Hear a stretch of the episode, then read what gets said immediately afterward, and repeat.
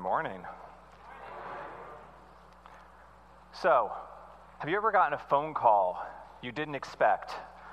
A call that in an instant caused you to change your focus from whatever it was you were doing to whatever it was that the phone call was about?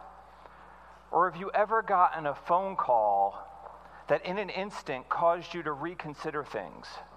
It caused you to reconsider your plans or to reconsider your priorities, reconsider what was important to you, and perhaps even reconsider what you believe to be true.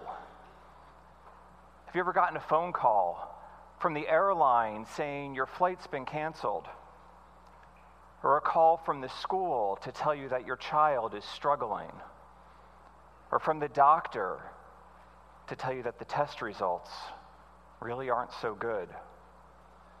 Or a call to tell you that you didn't get the promotion that you expected, or that your job has been eliminated. Have you ever gotten a call telling you that you didn't get into your first choice school, or a call that the loan didn't come through, or that your proposal was rejected? Have you ever gotten a call from a friend?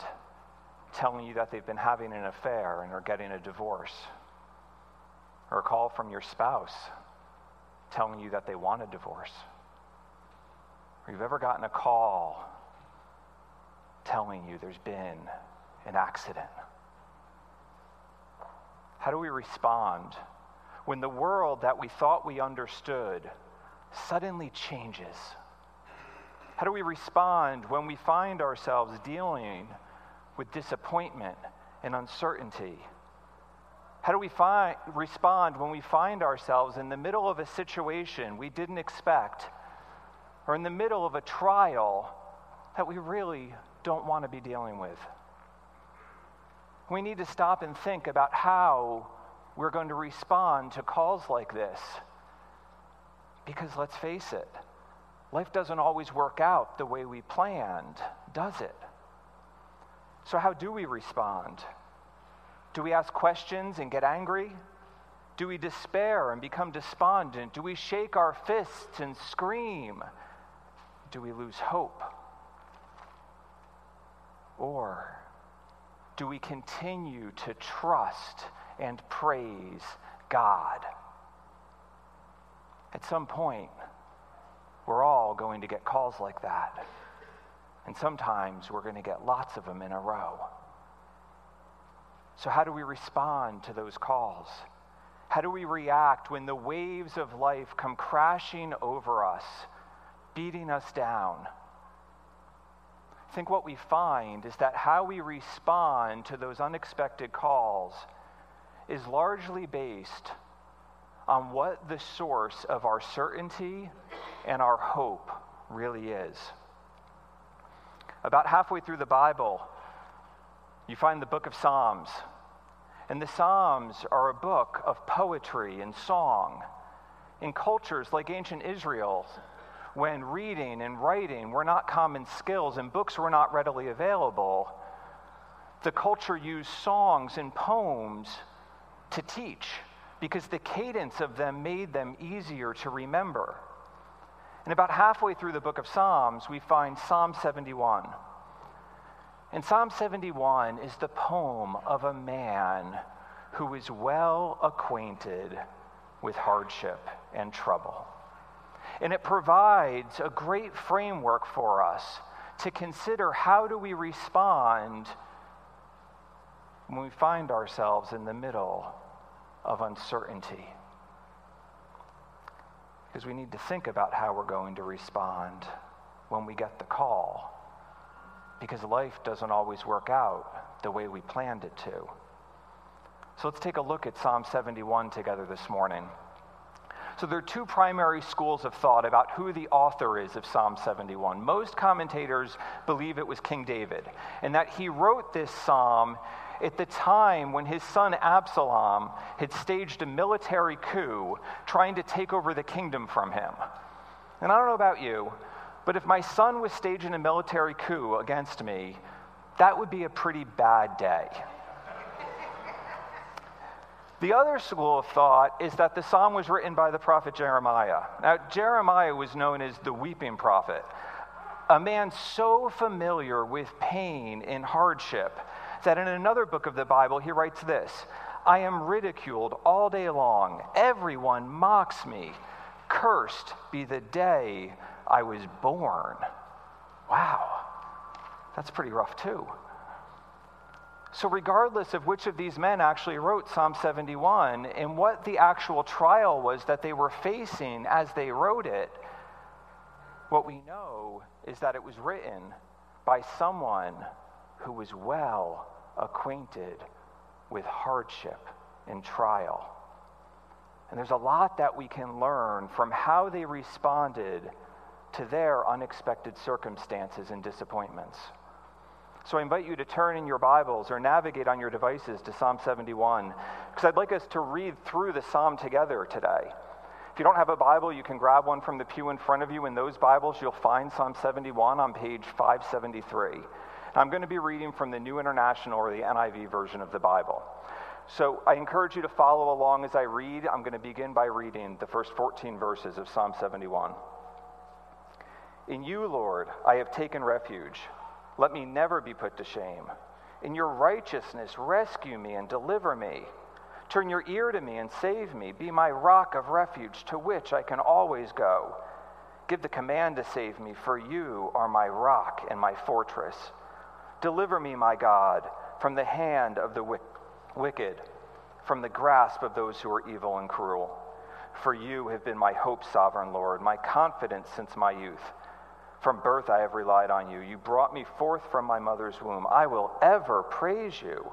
I have become a sign to many. You are my strong refuge. My mouth is filled with your praise, declaring your splendor all day long. Do not cast me away when I am old. Do not forsake me when my strength is gone. For my enemies speak against me. Those who wait to kill me conspire together. They say, God has forsaken him. Pursue him and seize him for no one will rescue him. Do not be far from me, my God. Come quickly, God, to help me. May my accusers perish in shame. May those who want to harm me be covered with scorn and disgrace. As for me, I will always have hope. I will praise you more and more. And so, the first thing that we see is not only does the psalmist have a deep understanding of hardship, but he has a deep understanding of God. He begins in verses 1 to 4 with a cry for help. But it's a cry that's based in a complete confidence of who God is and what God is capable of doing on his behalf. His response to his uncertain situation is to turn to the certainty that can only be found in God. When the storms of life come crashing in on him, his response is to run straight to God. And that can be our response as well. And then in verses 5 to 8, we see why he runs to God. He runs to God because of his previous experience with God. He has confidence to run to him now because as he looks back over his life, he sees time and time again when God has been faithful to him during other times of struggle. The author does not find his confidence in himself. He doesn't get his confidence from his circumstances.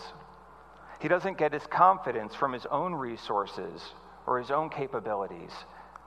He doesn't find his confidence in his job, in his possessions, in his health, or in his family.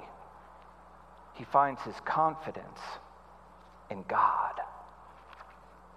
And his confidence in God begins with an intellectual recitation of things that are true about God.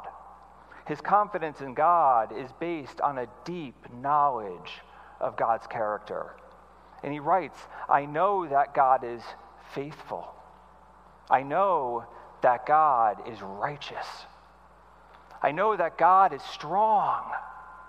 I know that God is sovereign.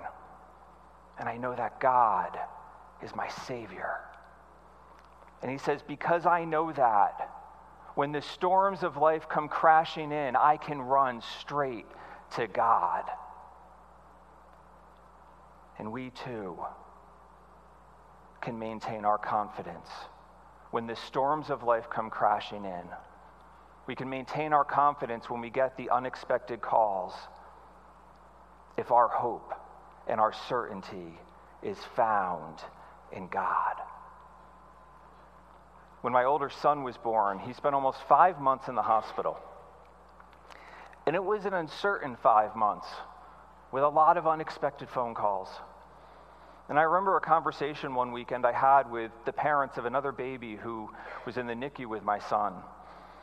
And during the course of our conversation, talking about our kids and all the issues they were having and all the struggles, they looked at me and they said, How do you still have faith?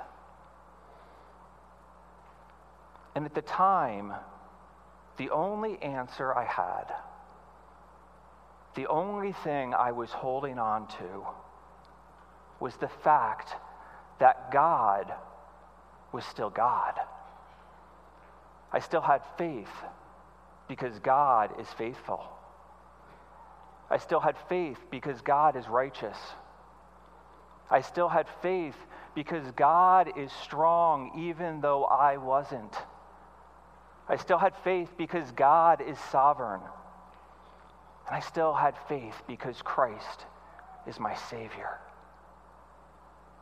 And I would just keep reminding myself of those truths over and over and over again. Developing a habit of trust in who God is and letting my hope rise out of that trust. As the old hymn so beautifully says, my hope is built on nothing less than Jesus' blood and righteousness. I dare not trust this sweetest frame, but wholly trust in Jesus' name. On Christ, the solid rock, I stand. All other ground is sinking sand. When darkness seems to hide his face, I rest on his unchanging grace. And every high and stormy gale, my anchor holds within the veil. And what we see is that the author's confidence is growing as the psalm progresses. It begins with this recitation of intellectual knowledge because sometimes we just have to be reminded about what is true. But then, as he reminds himself about what is true about God, his heart begins to praise he transitions from an intellectual response to a heartfelt response. And as he focuses more and more on God, the problems, his circumstances, begin to fade into the background. As he focuses more on God, his confidence grows and his praise expands. As he develops the habits of trust, hope, and praise. They come easier and easier, and the problems seem to get smaller and smaller, even though nothing has actually changed. It's like a student learning a new instrument, practicing scales and fingerings over and over, gaining confidence as they develop the muscle memory that they need, and eventually what was once hard becomes natural.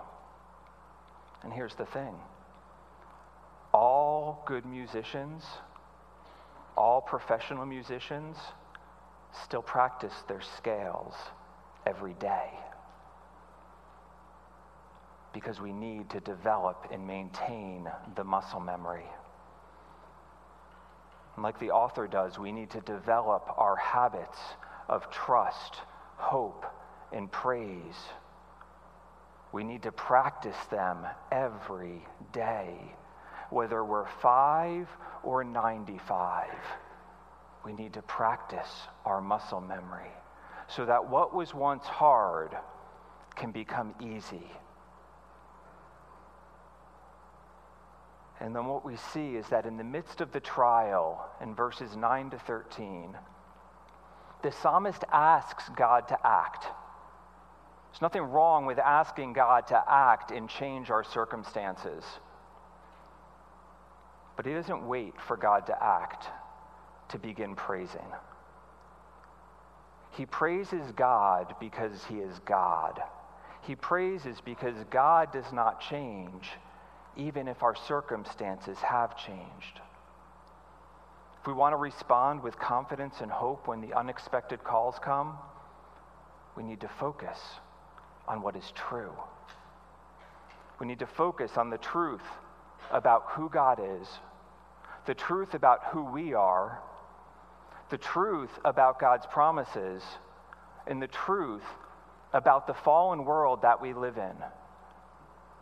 Because when we understand those four truths and keep them in balance with each other, we have a far better opportunity to understand the circumstances that we find ourselves within.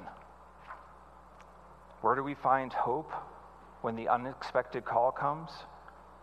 Where do we find hope in the midst of circumstances and trials that we didn't anticipate?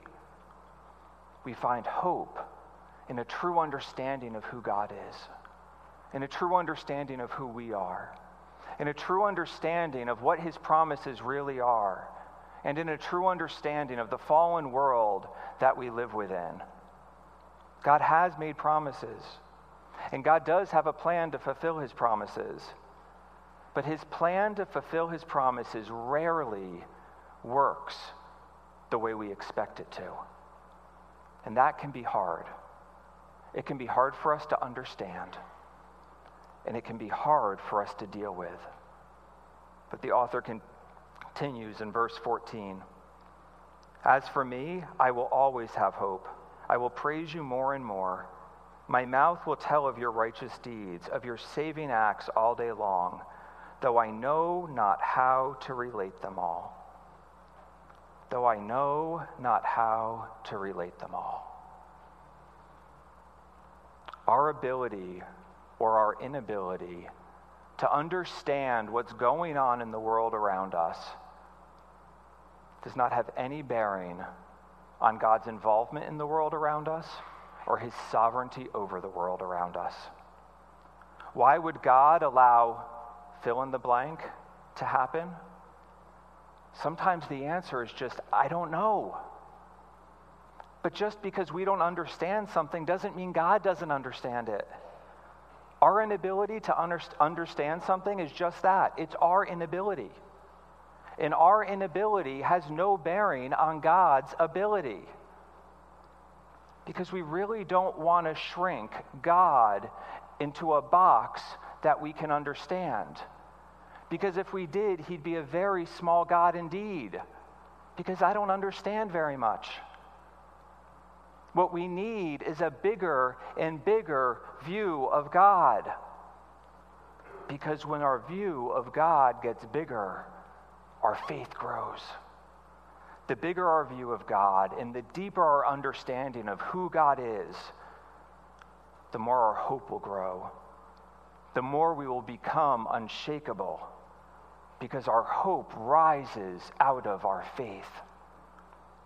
If we want to respond with confidence and hope when the unexpected calls come, when the waves of life come crashing over us, then we need to expand and deepen our understanding of who God is and stay focused on what is true about Him.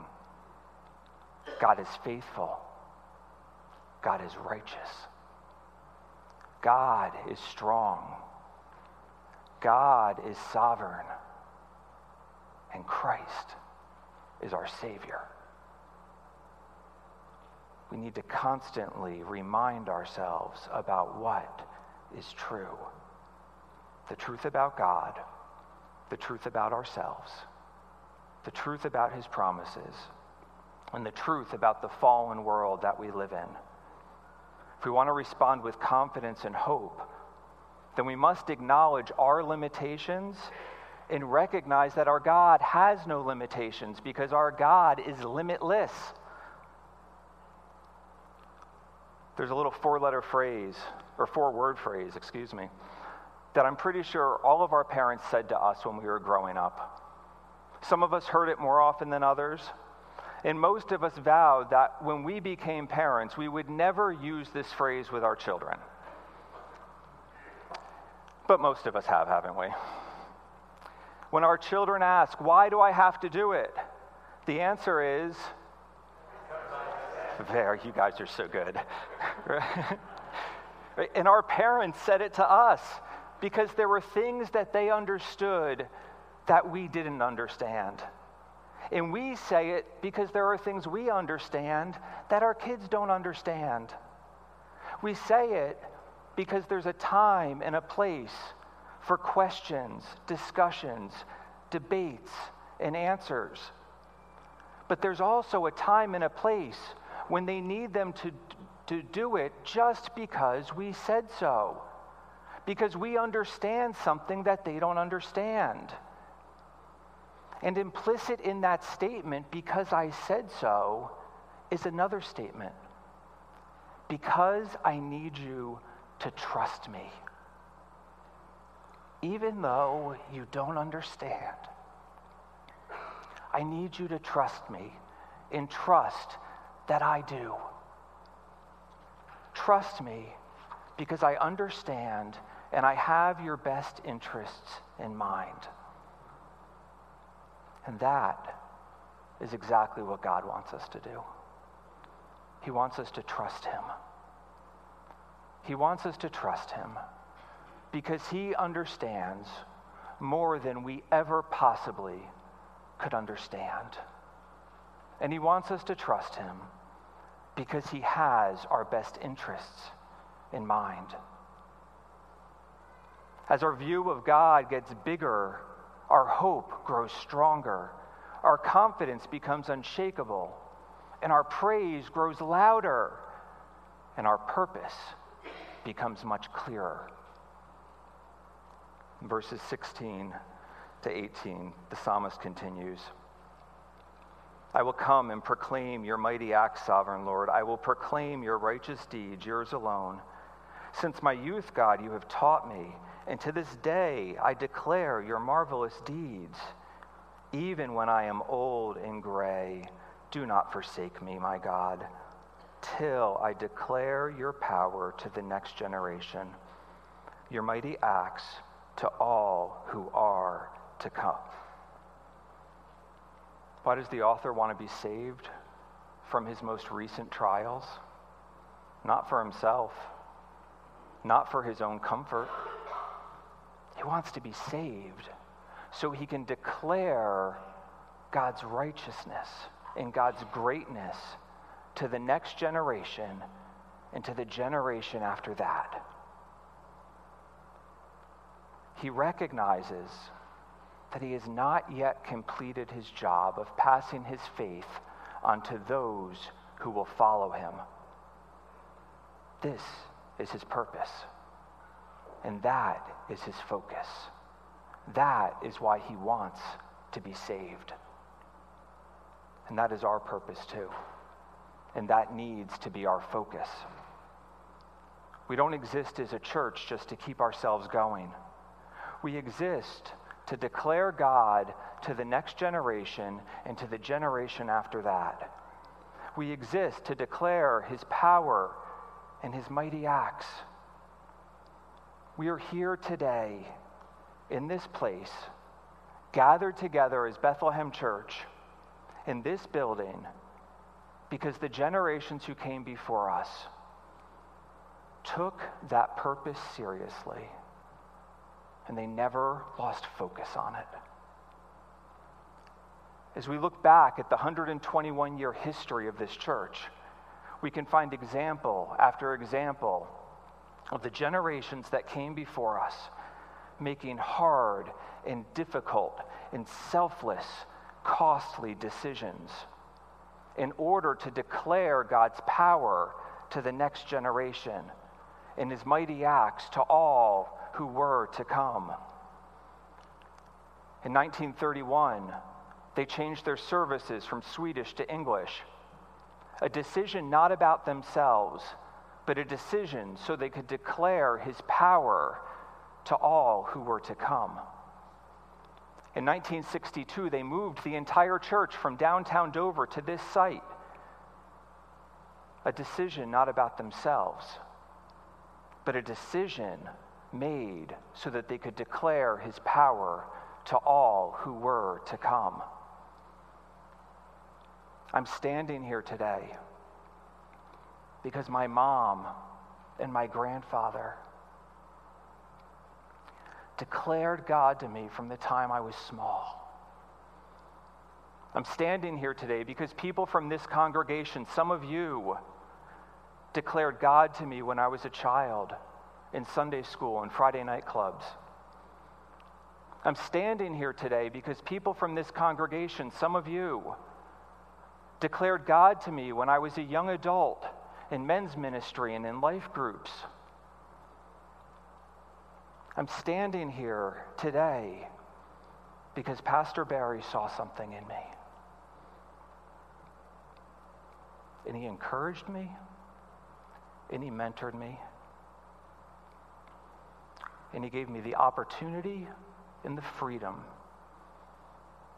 to develop it and to pursue it. Thank you. I'm standing here today, and we are gathered here today because those who came before us remained focused on declaring his power and his mighty acts to the next generation. And that is where our focus must remain. This is why we've been encouraging you to get involved in children's Sunday school and Friday night clubs and youth groups, life groups, and the other ministries that we have. Because we exist to declare God's power to the next generation and to all who are to come.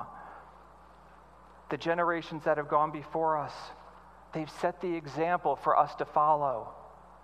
They've shown us what it means to selflessly make the hard decisions and the costly investments, to effectively declare God's power to the next generation. And they've shown us how to remain confident and hopeful despite changing cultural circumstances. And now, now it's our turn. Because we don't exist as a church to just keep ourselves going. We exist to engage a lost world with the timeless message of God. I'd like to close with these thoughts. I know this transition is not something anyone expected. It's an unexpected call no one saw coming, myself included. And I also know that it's a call some people are not particularly happy about.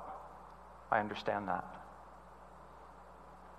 But let's all remember while it may have been unexpected for us, it was not unexpected for God.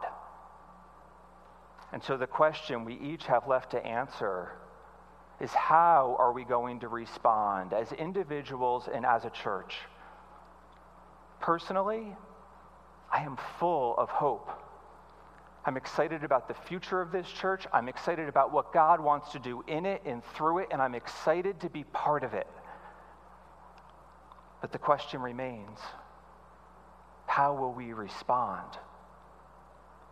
Will we trust God because of who He is? Will we put our hope in Him?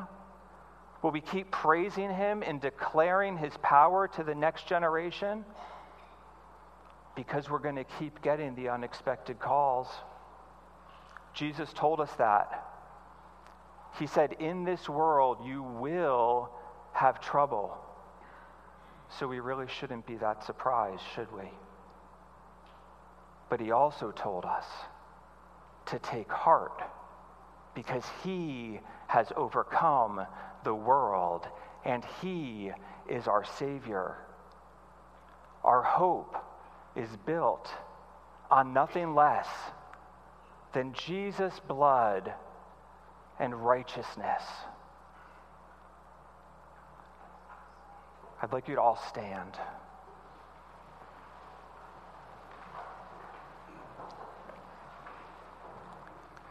Like us to sing this old hymn together, to declare together as the body of believers known as Bethlehem Church where our hope lies, in whom we trust, and why we can have confidence. Because our hope is built on nothing less than Jesus' blood and righteousness.